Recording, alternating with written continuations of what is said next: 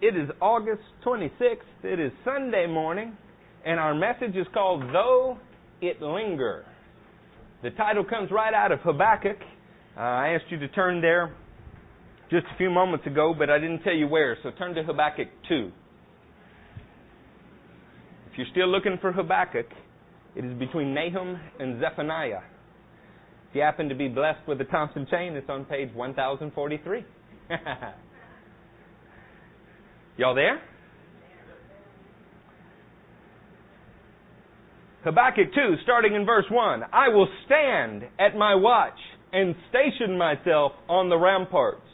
I will look to see what he will say to me and what answer I am to give to this complaint. Habakkuk is facing a unique situation. He's living sometime before the Babylonian captivity. He knows that an invading army is going to come in and crush his people and carry them captive to Babylon. But Habakkuk also contains promise about the leader of wickedness being crushed himself.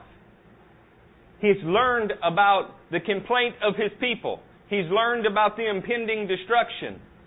And now he's asking God for revelation. Then the Lord replied, Write down the revelation and make it plain on tablets. It's worth noting at this point that God is very interested in making His revelation plain. I've talked to you before about Proverbs 25 2 and how it is noble to search out a thing hidden by God. But I want you to understand God hides things in His Word and in His character and in the creation much in the same way that a loving parent would hide an Easter egg. He hides it in the hope that you will find it because there's something glorious in the searching for it. Have you ever watched a child who looks all over the yard hoping to find their very first Easter egg and then they come across it. They light up. They value it more than they would if you just handed it to them. How about a teenager with a car? If you were a teenager that never had to work for a car, I'm sorry you didn't get to experience this. But when you set aside and you labor and you look forward to every day, especially if you had a car that didn't run and you had to save money to fix it, it means something to you when you got it. You value it more than if there was no searching for it. As an adult, in fact, if you'll permit me, let me draw a little bit from my own experience. Part of sales is creating something called perceived value. You know, it's very possible that Fred could walk into a car dealership where I'm working and make me a legitimate offer the very first time. A good offer, an offer that's profitable for me and is a good deal for him. But I will never accept his first offer. Because if I accept it immediately, it leaves Fred with the feeling, wow, I wonder if I could have got it cheaper. But if we struggle for some time period, if we play that ridiculous game that everybody hates, it builds value into the process. He feels as if he fought for the car. I feel as if I fought to get the best price for the car and everybody leaves happy. It's called perceived value. The problem with many Christians' walk is we have been told over and over and over, God loves you. You're credited with righteousness. God loves you. He'll forgive you for anything over and over and over. And there is no laboring. There is no travailing. There is no waiting. It is just all given immediately. And so there is no perceived value. When you grow up in church and all you have ever heard is about the goodness of God, all you've ever heard is about the grace of God. It's lavished on you, it's spilled on you, it's greasy. It's all of those things. Yeah. Sloppy agape, greasy grace. There is no value in it. You take it for granted. And then one day you're searching the Word and you read something that Peter says. Pray to the Lord and perhaps He will forgive you for having such a wicked thought in your heart. This is contained in the book of Acts. Peter's addressing a man who wanted to buy the gift of the Holy Spirit, and all of a sudden you put a question mark in your Bible like I did. The very first time I read, I said, perhaps. I thought it was a foregone conclusion. Saints, there is a value that is placed on anything that you have to wait for, that you have to labor for, that you have to strive to get. And it inherently decreases the value of anything for it simply to be bestowed upon you. I'm a preacher and a human being that believes that there is value in working very hard for something. But all the last hundred years of American Christianity has emphasized is that you can do nothing for salvation. This was largely born out of a Protestant idea that wanted to counteract a false notion of being saved through works of sacraments. So the emphasis was placed upon just the opposite. No, it is credit, it is credit, it is credit. But we forget that you work because you're saved. We forget that you have to wait patiently and hope for something that you don't see. That you fight the fight of faith. That you strive. We forget all of those things and for us it is just order at this window and pick up at the next. To where sometime in the 60s and 70s we literally started to say that. You just name it and claim it and it will be yours. Really. Well, what about Abraham who waits 20 years? Did he just not know the power of name it and claim it? How about Noah? Why did Noah not just walk out and command those trees to form a boat? No, he labored 120 years deliberating over each nail he put in the boat. How about Joseph? He had a dream, a revelation from God. Why did he not just say, in the name of Jesus, I claim the palace? Because there is no value in something that you didn't struggle for. But at 17, he had the dream. At 39, it became a reality, and that struggle in him had formed a godly character. Something that is easily gained is easily dismissed. No value on it. Ladies, especially you single ladies, you should learn this lesson quickly. When a young man achieves his goal quickly, you are easily put away. Courtships in ancient times were much longer courtships 50 years ago were much longer. Nobody values anything that is easily obtained. I encourage you, saints, as we look at this scripture today, as we look at this word, to consider travailing for the promises of God, seeing waiting for them as an expression of your trust and of your faith, and all of a sudden they will become more precious to you. They will become more powerful, more tangible to you this intellectual assent to the idea, oh, well, I simply possess it because God's Word says it, is great in theory. But if you never labor with those thoughts inwardly, this morning in our church, there were men and women. One bold young lady said it, but there were men that God spoke to me about that are laboring under the yoke of guilt. They're struggling with their own weaknesses and it is holding them back from their relationship to God. It is hard to understand as a human being how your failure in God's sight can be a benefit to you. But let me go ahead and explain it and clue you in. It puts you in touch with just how broken you are before Him, how dependent upon Him you are for grace, and you are waiting for the day of your liberation and trying every day to walk better than the day before, and that struggle creates in you a godly character and a sympathy for other men and women in the same position. This is how God intended it. The facade that the church wears is nothing more than thick stucco. It says on the outside, I'm okay, you're okay, it's all good, it's all religious. Look at me. And it's a lie. The heart of the man of God is brokenness on your face because the closer you get to Him, the more in touch with your own failings you are.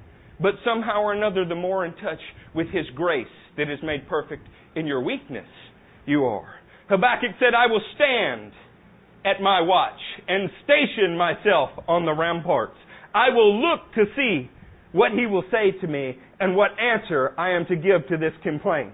Then the Lord replied, Write down the revelation and make it plain on tablets, so that a herald, a messenger, the New Testament would say an apostle, may run with it. For the revelation awaits an appointed time. It speaks of the end, and it will not prove false. Though it linger, wait for it. It will certainly come and will not delay. We have grown up with rich, beautiful theology. People have taken the book of Romans and made it a work of art from a theological perspective. And we can quote the Roman road to salvation, and we can talk about the principles in the book of Romans, and we can outline it. And how many are familiar with the quote from the book of Romans, the righteous will live by faith? It's in the first chapter, the 17th verse. But where did it come from? Out of what heart was it born? These are the words of Habakkuk. Listen. He's told to wait for this to come about. Though it lingers, it certainly will not prove false. Verse 4. See, he is puffed up. His desires are not upright. This is talking about the invading king. But the righteous will live by his faith or trust. Habakkuk's cry about the righteous living by his trust or his faith is set in a scenario, in a background, a homiletical setting of everything that is opposed to God coming down on you and you having to wait patiently for something that is lingering, the promises of God to arrive. This is where trust really becomes trust. You don't have to hope for something you already have, and the Apostle Paul says that. You hope and wait patiently for something that in your heart you know is true, but in your eyes you cannot see. I ask you, saints, how well have you done with the waiting process? In my own personal life, I have close friends. Some of them are not even friends anymore. They were close friends. Who waited for spouses. And they prayed. And they cried. And they travailed. And then they gave up and they went and found their spouse in a bar. I can't begin to speak to you about how devastating it is when we choose the easy, quick route over waiting and travailing for God. I can't begin to explain that to you. It is the choice between idolatry and submission to the Almighty God, between the blessing and the curse. Turn with me to Exodus 24. One of the first instances where you really get to learn from Israel. I mean, a story that all of your kids will know. But we seldom grasp the meaning. Exodus 24. Tell me when you're there. Y'all are good. And the ones that aren't there are outweighed by the ones that fervently said, there. I wish all of the choices that we had between idolatry and blessing were so plain as our choices for spouses or jobs or those things. But many of them are decisions that we cover with garments of religious wording. We act as if God changes his mind like a windshield wiper. We are called to go and stand against abortion. We go march unless it's raining. We are called to take a stand in our city for God unless it's hard or unpopular. So many times we are unwilling to wait for the success that God's Word promises. And this morning I want to talk about developing a deliberate, resolute, persistent trust in Him that shows up in the way that you wait in the valleys. Are you on Exodus 24? In Exodus 24, starting in the 13th verse, we have this familiar story. Then Moses set out with Joshua, his aide. And Moses went up on the mountain of God. He said to the elders, Wait here for us until we come back to you. Aaron and Hur are with you, and anyone involved in a dispute can go to them. Did Moses leave them as orphans? He left two men there to be able to settle disputes. He was not a neglectful leader. Why did he go to a mountain? Because God himself called them there. And what was the only words given to the Israelites? Wait here. right now you're full of faith. What have they just seen? The Red Sea split. Pharaoh's army drowned. Bitter waters become sweet. An oasis in the middle of the desert. Fire descend on a mountain. They have seen the miracles of God. They've seen His literal presence in fire at night and a cloud by day. And all they need to do is wait in that same hope, that same faith, while they can't see Moses for a little while. Turn to Exodus 32. Oh, you know what happens but it's good to read it. It's even better to read it with the idea that this book is not just a book. It's a mirror that will show you who you are inside. It will show you what no one else can see. The Word of God, by way of the Spirit of God, will divide your joints from your marrow, the most inner parts of you. And you'll find yourself in this position in every choice in your life. Do I wait and apply the word that I know is true? Or do I give up on God and do what I want to do anyway? In Exodus 32, starting in the first verse. When the people saw that Moses was so long in coming down from the mountain, they gathered around Aaron and said, Come, make us gods who will go before us. As for this fellow Moses, who brought us up out of Egypt, we don't know what has happened to him. In their own words, they condemn themselves. As for this fellow Moses, who what? Oh, delivered us from slavery, showed us ten plagues from God, split the Red Sea. As for this fellow Moses, who has just delivered us, after 40 days, we don't know what has happened to him. So what do we want?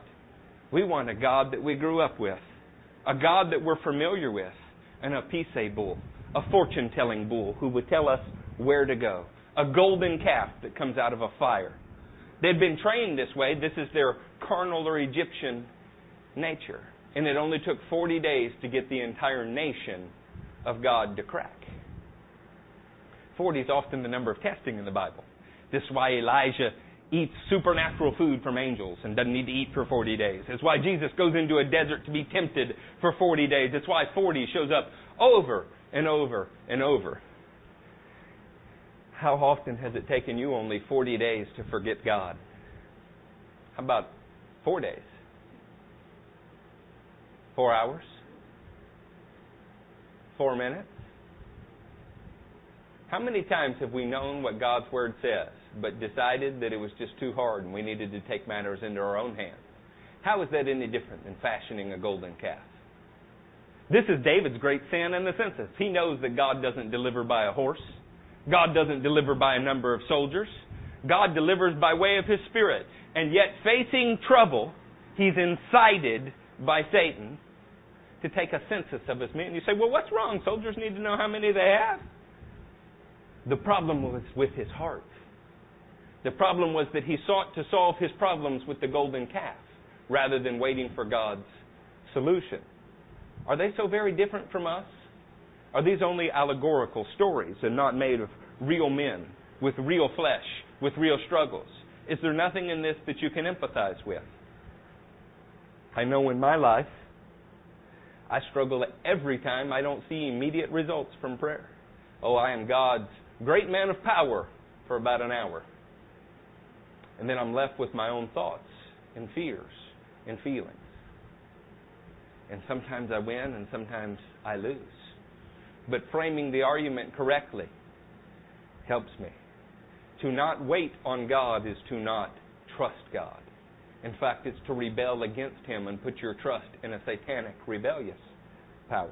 Turn with me to Psalm 27. We sing these words we sing them in songs almost every Sunday. But I wonder if you've taken the time to stop and think about what they mean.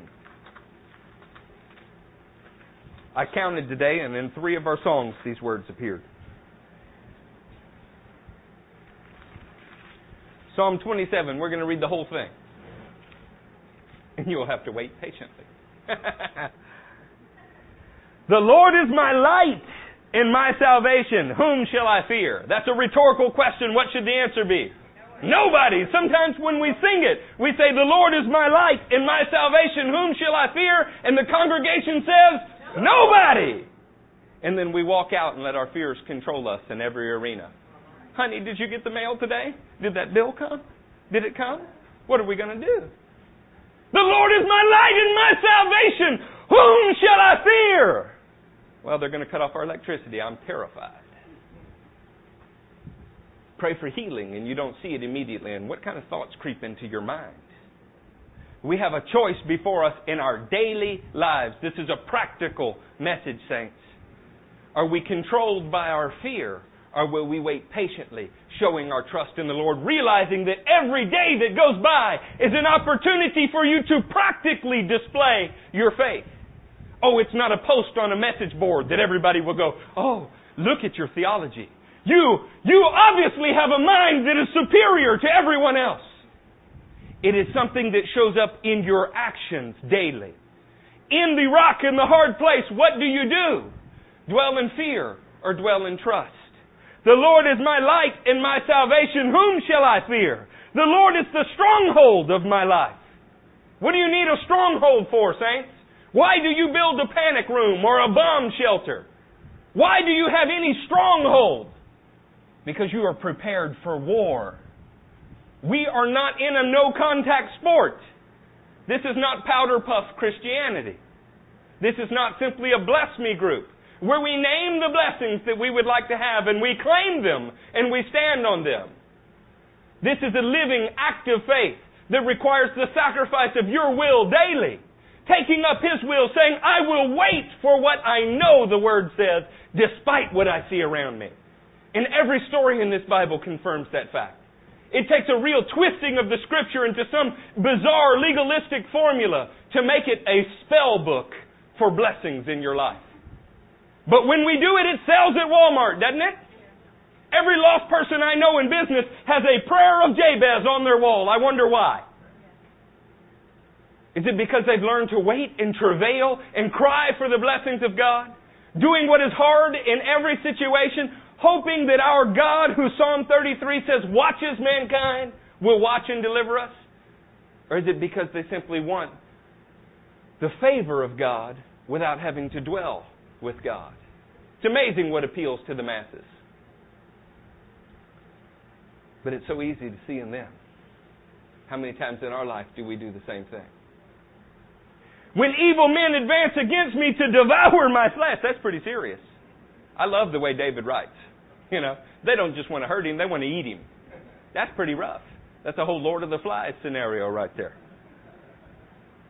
And when my enemy comes and my foes attack me, they will stumble and fall. Though an army besiege me, my heart will not fear. Do you get the impression that he's kind of preaching to himself? When's the last time you were besieged? When is the last time Sennacherib stood outside your wall and said, I will crush your faith and bring you the heads of the gods you serve? That happened to Hezekiah and Isaiah. They had a choice to cower to all the will of the people, or to stand and wait patiently for the deliverance of their God. Well, we know how it turns out, so it's a great story, right?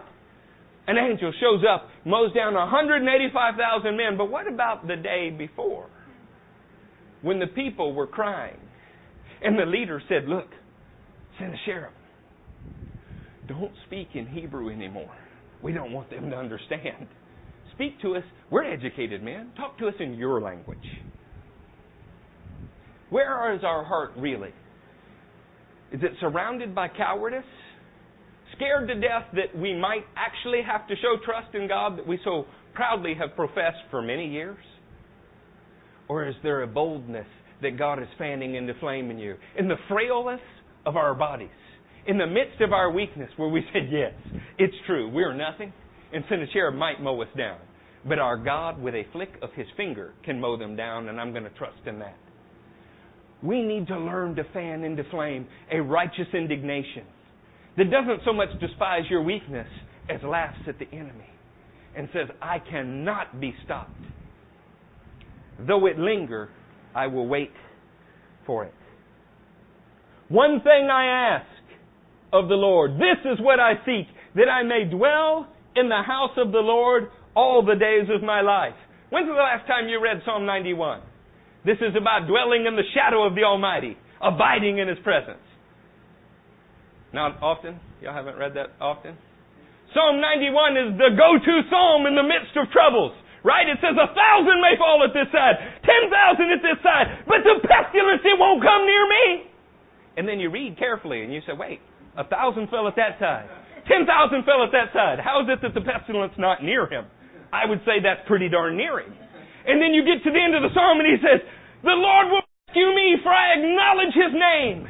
He is with me in trouble to deliver me out of it. And you start to get a wholly different picture. Say, our God allows us to dwell in his presence in the midst of our troubles. So that you can be in a jail cell, falsely or rightly, imprisoned, and yet be in the throne room of God. Where do you run when it gets tough? Do you run into the shadows of your fear? Surround yourself with sympathetic ears.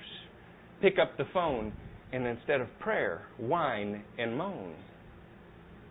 Or do you run into the presence of God to gain the strength that will sustain you? Too often I've just looked for a sympathetic ear. I counted in the last few days how many times I was tempted to whine about how bad my tooth hurt. Wah.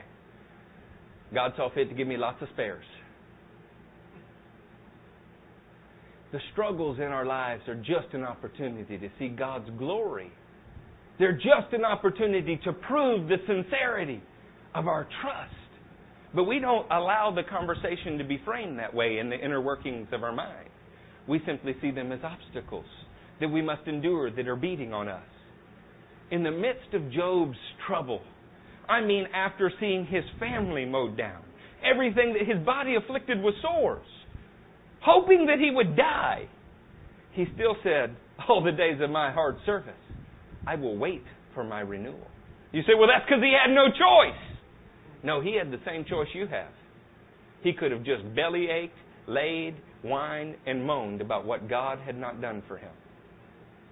How long have you had to wait for anything? None of you have been alive long enough. None of you to have truly biblical faith. God promised He's going to judge the earth. The Nephilim are on the earth in those days. Have you waited 120 years to see His judgment? How about the age of Methuselah? It testifies to God's grace all at one time. Methuselah's name means when I die, judgment comes. And how long did he live? 960. How would you like to wait for that? Our faith sometimes is so small, but in our Christian literature and on our bumper stickers in our shirt, it appears to be so large. Why is that, I wonder? Could it be because it's easier to put a slogan on a shirt than to put a deed in your lifestyle? Could it be that? I love Christian t shirts, I wear them all of the time. But I would much rather somebody know I'm a Christian by the way I respond to trouble than the shirt that's on my back. And what is really funny is when you see a shirt on someone's back, but the improper response in trouble. When I was a kid, we called those posers. For in the day of trouble, will keep me safe in his dwelling. He will hide me in the shelter of his tabernacle and set me high upon a rock. Then my head will be exalted above my enemies who surround me. At his tabernacle I will sacrifice with shouts of joy. I will sing and make music to the Lord. One of my favorite scriptures is in Acts 16. Paul and Silas are imprisoned in the inner cells, in the stocks, and it's midnight. But what are they doing? Whining, moaning, wondering why their doctrinal statement has failed them. They're singing praises to their God, the kind of praises that cause the chains to fall off the hearers around them. David knew how to praise in the midst of trouble. Hear my voice when I call, O Lord. Be merciful to me and answer me. My heart says of you, seek his face. Your face, Lord, I will seek. Do not hide your face from me. Do not turn your servant away in anger. You have been my helper. Do not reject me or forsake me. I don't remember what we called the message at this point. Oh, I do. A decent proposal. You learned something in the message called the decent proposal. The God of the universe presents himself as a groom and you as a bride to be betrothed. When God said of Adam, I will make you a helper, the word in Hebrew was ezer. This is somebody to help you in all of your struggles, all of your life. And David uses that word of his God. You have been my helpmate, my help, all of my life he said. What's your relationship like with Jesus? Is he just your genie? Your Santa Claus? Dear Jesus, these are the 10 things I want this year. Dear Jesus, I've been a good boy and I need three wishes right now. You're my cosmic genie and I'm going to call upon you. Or is he your help in times of trouble? Is he the place that you run to and say, Lord, I'm going to show my trust in you. I'm confessing to you here secretly. It's very hard. I'm broken and this is killing me. Give me the strength that I don't fail. when Christians faced the flames in Fox's Book of Martyrs for hundreds of years, the same words are recorded over and over and over. They prayed not that they'd be delivered from the flames, but that they would have the strength to die for Jesus well. And they sang hymns. The same hymns that we think are dry and dusty now sustained them. They sang hymns as flesh fell off their bones. If you've never read Fox's Book of Martyrs, it is one of the more convicting books you'll read in your life, and you can buy it for 99 cents.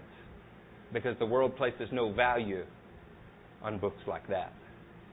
They place huge value on how to escape trouble, huge value on how God wants you rich, no value on how to sustain faith in difficult circumstances.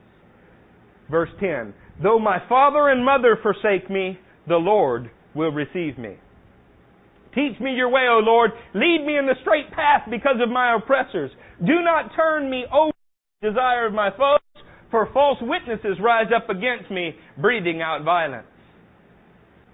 It sound like David was in trouble. People wanted to eat him. They want to devour my flesh, Lord. They're lying about me constantly.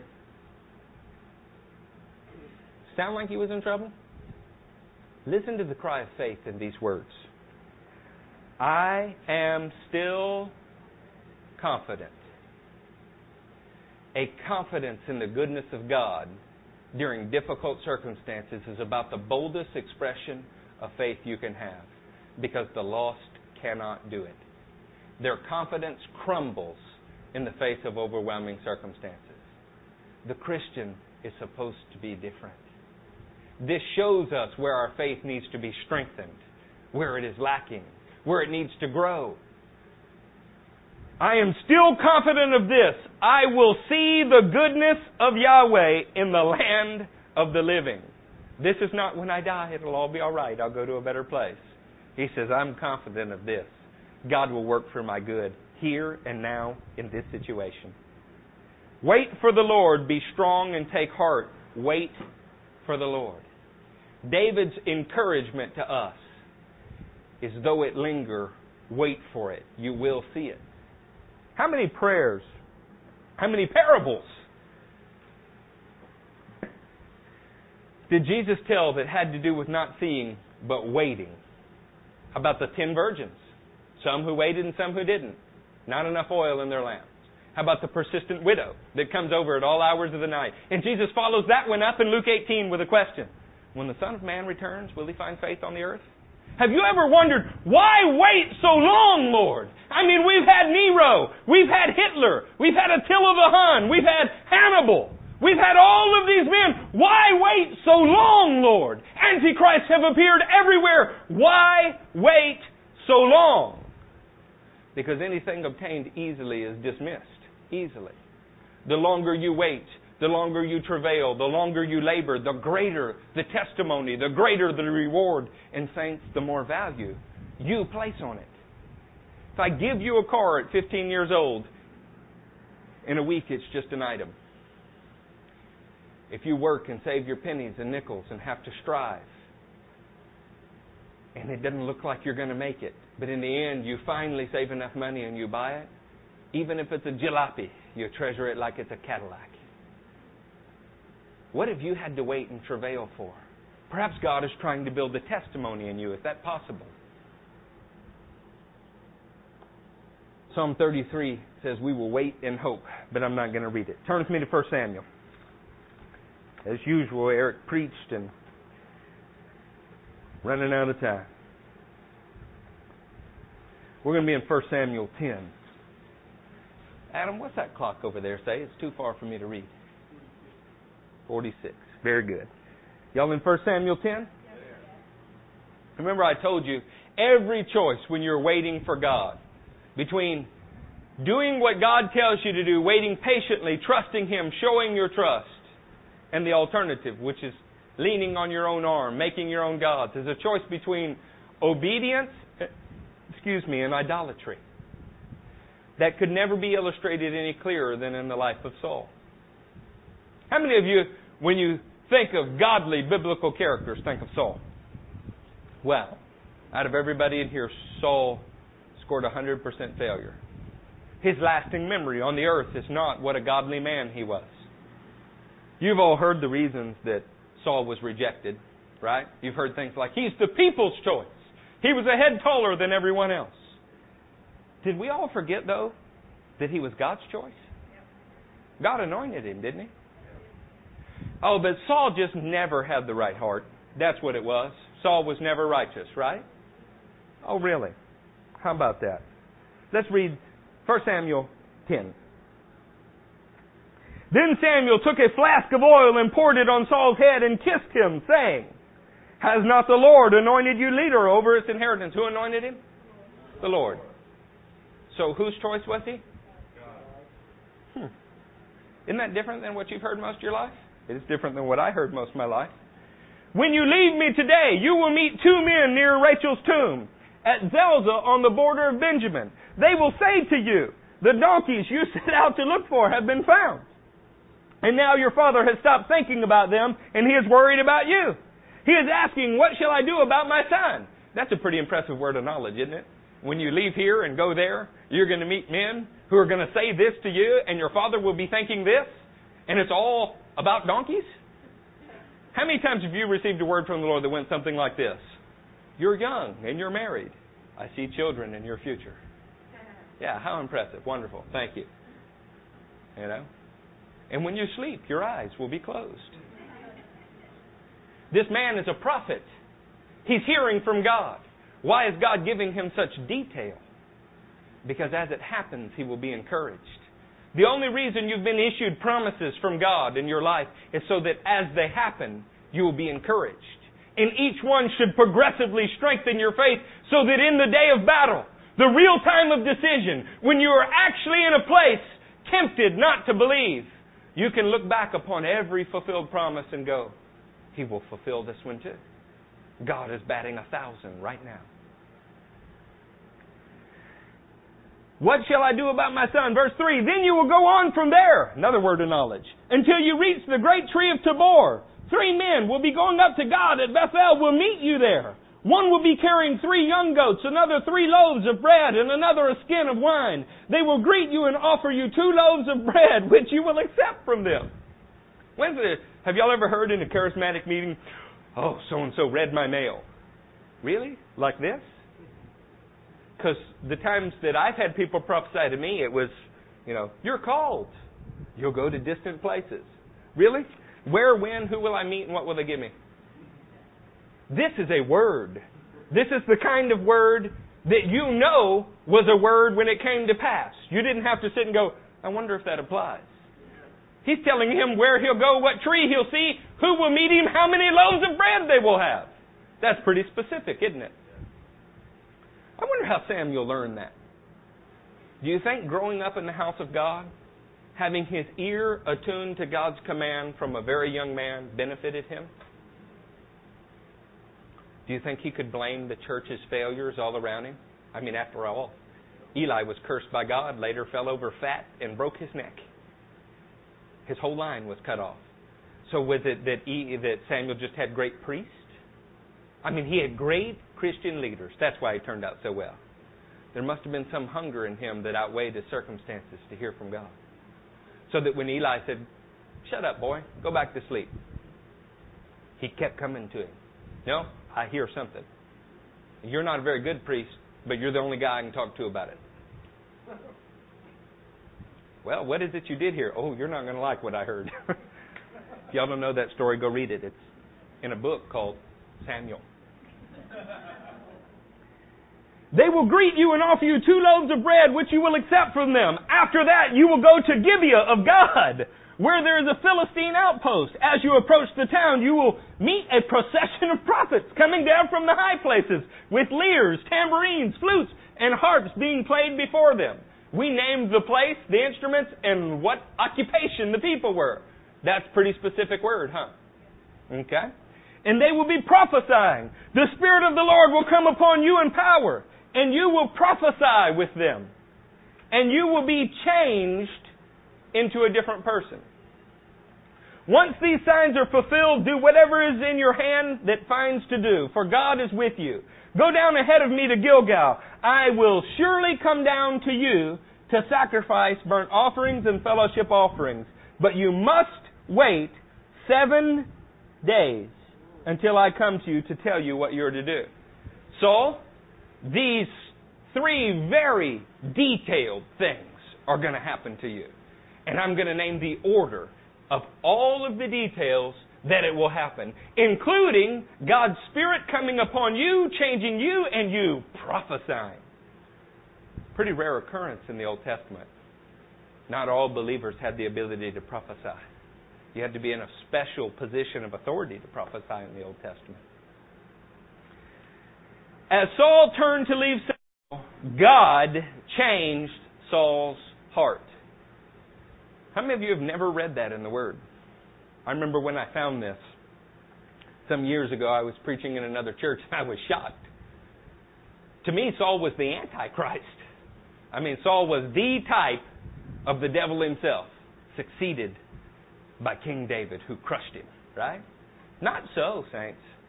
Not so. Saul starts off very good. And what are his tasks? Here's what's going to happen every step of the way, Saul. But I want you to wait seven days. Seven days until I show up. As Saul turned to leave Samuel, God changed his heart, and all these signs were fulfilled that day. The rest of this chapter goes on to tell you that everything that Samuel said would happen, happened.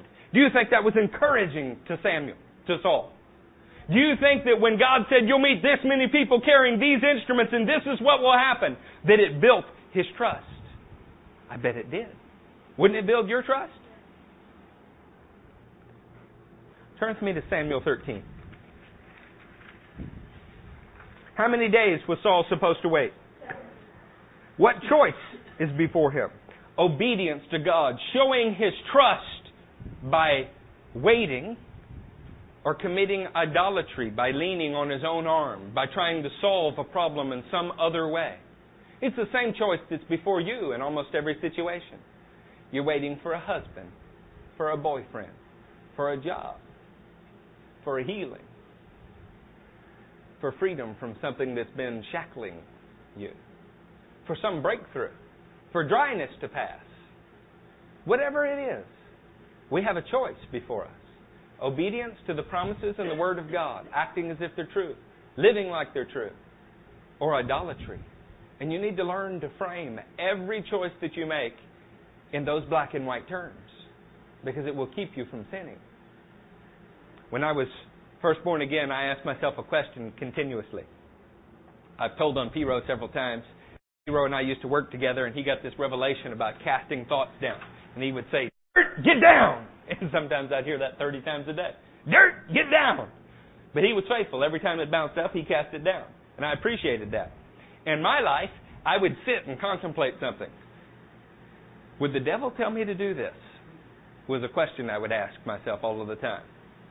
And one of the problems was I wouldn't want to give all of the money in my pocket to somebody, but I couldn't figure out how the devil would tell me to do that.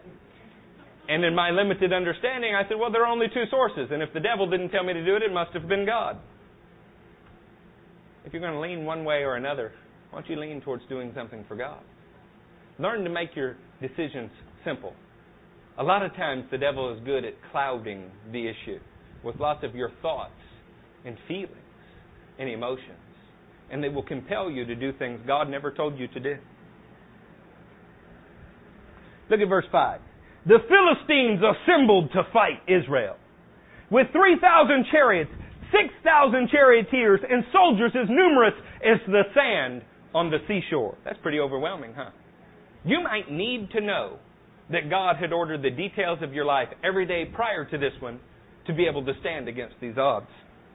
They went up and camped at Michmash, east of Bethaven, when the men of Israel saw their situation was critical and that their army was hard pressed. I wish they had had the words of the Apostle Paul hard pressed, but not crushed. They didn't have that yet. They hid in the caves and the thickets and among the rocks and in pits and cisterns. Now it's funny, Christians don't hide in those places. Christians hide behind facades full of pride not allowing anybody to see their real internal struggles, projecting confidence outwardly. Oh, I'm okay. Inwardly, they're as rotten as the day is long, quaking with fear, and insecurity. These guys hid in, hid in caves and cisterns. We hide right here in plain sight. Some Hebrews even crossed the Jordan to the land of Gad and Gilead. I'm still a Christian, I just don't go to church anymore. One believer that left this fellowship shortly after being baptized told me, I serve my community now through community outreaches. Good for you. We'll see if you're there on that day. She's serving her community now through community outreach. I'm so proud. Crossed the Jordan, went to Gilead. Saul remained at Gilgal, and all the troops with him were quaking with fear. Where was Saul told to wait? Gilgal. How many days? They're quaking with fear. He waited seven days, the time set by Samuel. But Samuel did not come to Gilgal, and Saul's men began to scatter. Lord, my bank accounts are empty. You promised me you would deliver me. I've cashed in my life insurance policy. I have no health insurance. My kids are sick. I have nothing left. My army has scattered. So he said, Bring me the burnt offering and the fellowship offerings. And Saul offered up the burnt offering. Just as he finished making the offering, Samuel arrived, and Saul went out to greet him. Initially, Samuel said, Look, don't you, don't you do anything. You go to Gilgal. Wait seven days, and I'll come and I'll make a burnt offering. But something happened to Saul. He waited seven days, and just as he finished breaking the word of the Lord, deliverance appeared. One of the real problems with quitting is you never know how close you got to succeeding. See, when you give up 32nd day and God was coming through for you in the 33rd day, you don't have a way of knowing that. Daniel set his face to pray. Do you remember how many days before the angel showed up? It's 21. What happens if he gave up after 20? Well, the angel never would have shown up, and Daniel wouldn't have known. How many times have you strived in faith, but dug up in doubt the seed that you planted in faith just before success and didn't know it? You know, that's a question you can't answer because you don't have a way to know. The only way that you see blessings from God is to learn to wait patiently. Let me ask you though, why is it that we don't? We've identified fear. We know that. Let's see if we can get some insight into Saul's heart because God changed his heart. God built his trust. He prophesied to him and it all came about just as God had said. So he should have been at the apex of his faith, ready to trust God. Just like Israel, just leaving Egypt with all the plagues, all the Passover, all that, should have been at the apex of their faith. Saul was broken in seven days, Israel in 40 days, sometimes us in 40 minutes. Let's find out why. What have you done? asked Samuel. Saul replied, When I saw that the men were scattering, and that you did not come at the time set, and that the Philistines were assembling at Michmash, I thought. What did he do first? He saw. Secondly, he thought. Now the Philistines will come down against me at Gilgal, and I will have not sought the Lord's favor, so I felt. He first saw something around him. Then he began to think about that. And then, dwelling in that thought, produced a compulsion in him. I felt compelled to offer the burnt offering. Let me ask you, saints, if what you want to do is wait patiently for the Lord, showing your trust in Him, and you see that in this scenario, He first saw something. He put His eyes on something in a certain direction, and after looking at it, it produced one of these thought. And then after that thought lingered in his mind, he felt compelled, a compulsion. And what was his compulsion towards? Sin. What do you think is easier to deal with? The compulsion of sin, the thought, or the not looking? This is why the Bible tells us to cast our eyes on no unclean thing. And we think, oh, it's talking about some lewdness. No, it can be climbing the mountains in Israel and looking over to see how the world is living. It can be anything. When we look at how the world handles their problems, with a certain sense of envy. It is like crying to go back to Egypt where we had leeks and onions. When we begin to dwell on thoughts that are contrary to the Word of God, we are inviting the power of our flesh and the satanic powers in this dark realm to compel us to act against God's Word. This goes all the way back to the garden. Eve looked and saw that the fruit was good for food. And then when she realized it would cause her to gain understanding, she took some of it and ate it. The easiest place to kill all of these things, saints, is in the thought, in the seeing. This is why 2 Corinthians 10 tells us to take captive every thought, make it obedient to the Word of God. You have to know the Word of God first to know how to handle that, though, don't you? Where have your thoughts dwelt? On what can't be done? On every failure and every shortcoming? Or do they dwell on the promises of God and what He says will be done? Do you quake with fear? Or do your knees tremble in faith? We all experience the same emotions, but what we do with them determines whether we're God's or not. I want to stand up and be bold. I want to be God's. Hosea 12:6. You don't have to turn there. says, "Oh Jacob, return to God. Maintain your love and justice and wait for the Lord always in every situation." Hosea is a book written about Israel's unfaithfulness, displayed in a prophet's marriage to unfaithful women. And the conclusion of the book is love, live in love, maintain it, desire justice, and in every situation, wait for God. Micah 7. This is one I do want to read. Turn to the right from where you are quite a long ways. If you hit Matthew, you went too far. Back up. Tell me when you're in Micah 7. I'm going to read just a couple more scriptures. And you will have to wait patiently, showing your trust that what God is feeding you is for your good. The longer you struggle with a problem, the more overwhelming it looks. The longer that you have struggled with something in your body, the easier it is just to accept it. The longer you've struggled with a sickness in your spirit, the easier it is just to give up and make a treaty with it. We need to have a faith that trusts God in every situation for His Word to be true, that is not motivated by a fearful thing that we see, causing us to think wrongly and compel us to act wrongly. The phrase I think I hate the most in this world is that's just the way He is. What a horrible commentary on everyone's lack of ability to believe that God can work powerfully in you and change you. That should be the most insulting thing that is ever said about you. Oh, that's just the way Eric is. Oh, you don't know my God very well. Because Eric can get better every day. In fact, he is. I'm even encouraged when you see and point out my flaws. It gives me room to improve before God.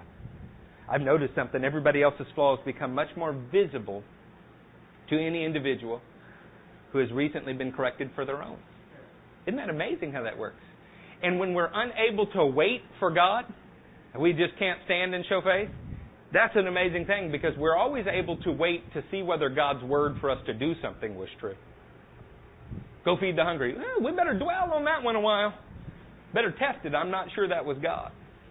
We're always able to wait when it requires us to do something.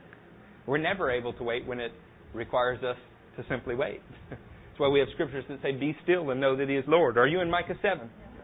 Micah 7, starting in verse 7. Isn't that nice?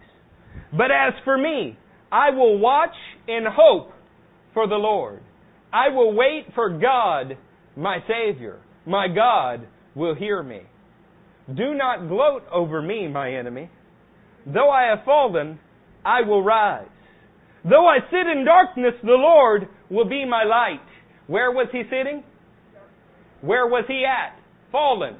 Fallen and in darkness, but hoping in the Lord. This message is not an excuse to give up.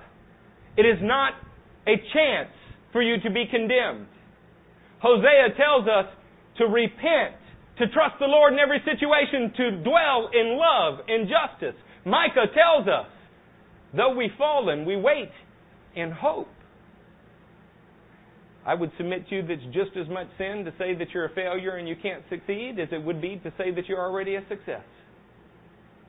We are made to live somewhere in the struggle, and then we value the grace that God gives us.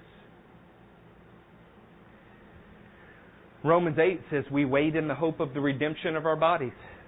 Corinthians 4 says, Look, I don't want you to judge anything before the appointed time. Instead, let's wait for the Lord, and He'll show us. Have you ever wondered what about the scripture, judge not lest you be judged? You don't have the right to make judgments about things that God has not shown you clearly He wants you to make a judgment about. Spirit led judgment is the only way. Revelation 6, during the fifth seal, the martyrs are crying out, Lord, we're getting killed here, you know. Hello, losing the game. What are you going to do? Are you going to come back? He says, I want you to wait just a little longer until the full number of the martyrs has come in. Then in the next seal, trumpets blow. Amazing how that happens. And at the last trumpet, God's kingdom set up on the earth. It all requires something that the book of Revelation calls patient endurance on the part of the saints. And you're in training for it now. A young lady in this church asked me about the ministry of Elijah, and it set me on a track of thought. If you have your pens, you will want to write this, but I'm going to go quickly, so you'll have to come after the message maybe and ask. Elijah with a J, one of the mightiest prophets in Israel. We're talking about a man so revered that the apostles, walking with Jesus, after a town rejects them, says, Can we call down fire on them? Elijah was the superman in their thoughts. They waited for him to come and pave the way for the renewal of all things. And Jesus said he would. How about that? In Elijah's life, he prophesied a drought that lasted three and a half years. He literally shut the heavens at his word. That's in Kings 17.1. In Kings 17 verses 8 through 16, he multiplies a widow's flour and oil supernaturally. In Kings 17, 17 through 24, he resurrects that same widow's son.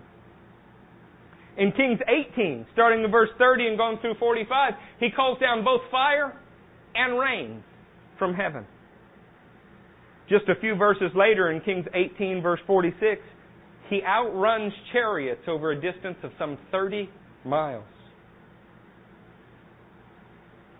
In 2 Kings 1, verse 9 through the 12th verse, twice he calls down fire from heaven and consumes enemy troops.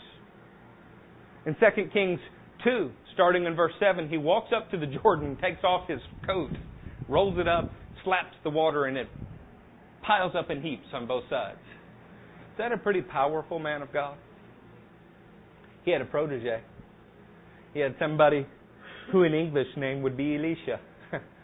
But we're not going to call him that. We're going to call him Elisha with an S.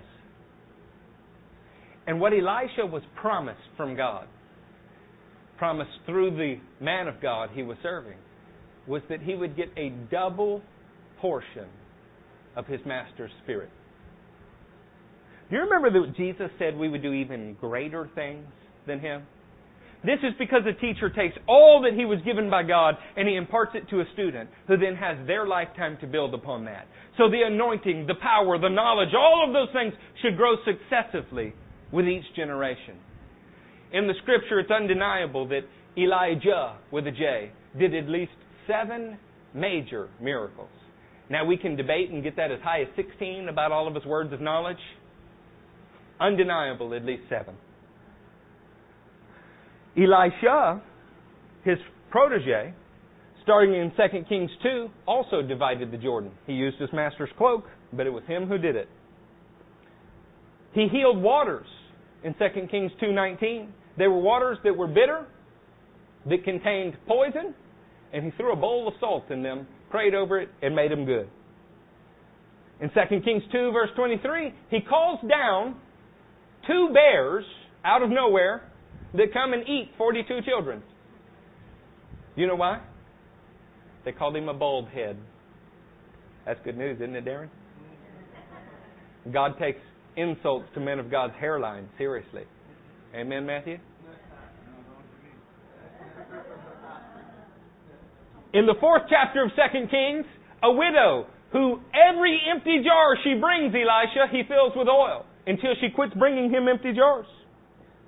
Later on in the fourth chapter, 16th verse, a woman who could not have children was healed and she became pregnant. Later on in the same chapter, fourth chapter, the same woman's son dies. Who's she blame? Elisha, amazing. Later, towards the end of the fourth chapter, guys are out in a field, they pick a vine that is poisonous. They put it in a pot and decide that they're going to eat it and realize that there's death in the pot. Elisha heals it by praying over it. And they put flour in the pot. Flour seems to cure everything in cooking. And they all eat it, and nobody is harmed. Fourth chapter, 42nd verse, he takes 20 loaves of bread and feeds 100 men. In the fifth chapter, he heals Naaman of leprosy, something almost unheard of in Israel's history. In the sixth chapter, he makes an iron axe head float because it was a borrowed tool and he cared about the man's reputation. Later in the sixth chapter, his servant Gehazi is scared. And so he prays for him, and his eyes are opened, and he can see all of the armies of the Lord with him. Still later in the sixth chapter, he walks up to an Assyrian army and blinds all of them, the entire army, with one prayer. Is that a pretty powerful man of God? Even more remarkably, at his word, they're all healed towards the end of the sixth chapter. Turn with me to 2 Kings 13. We'll close with this verse.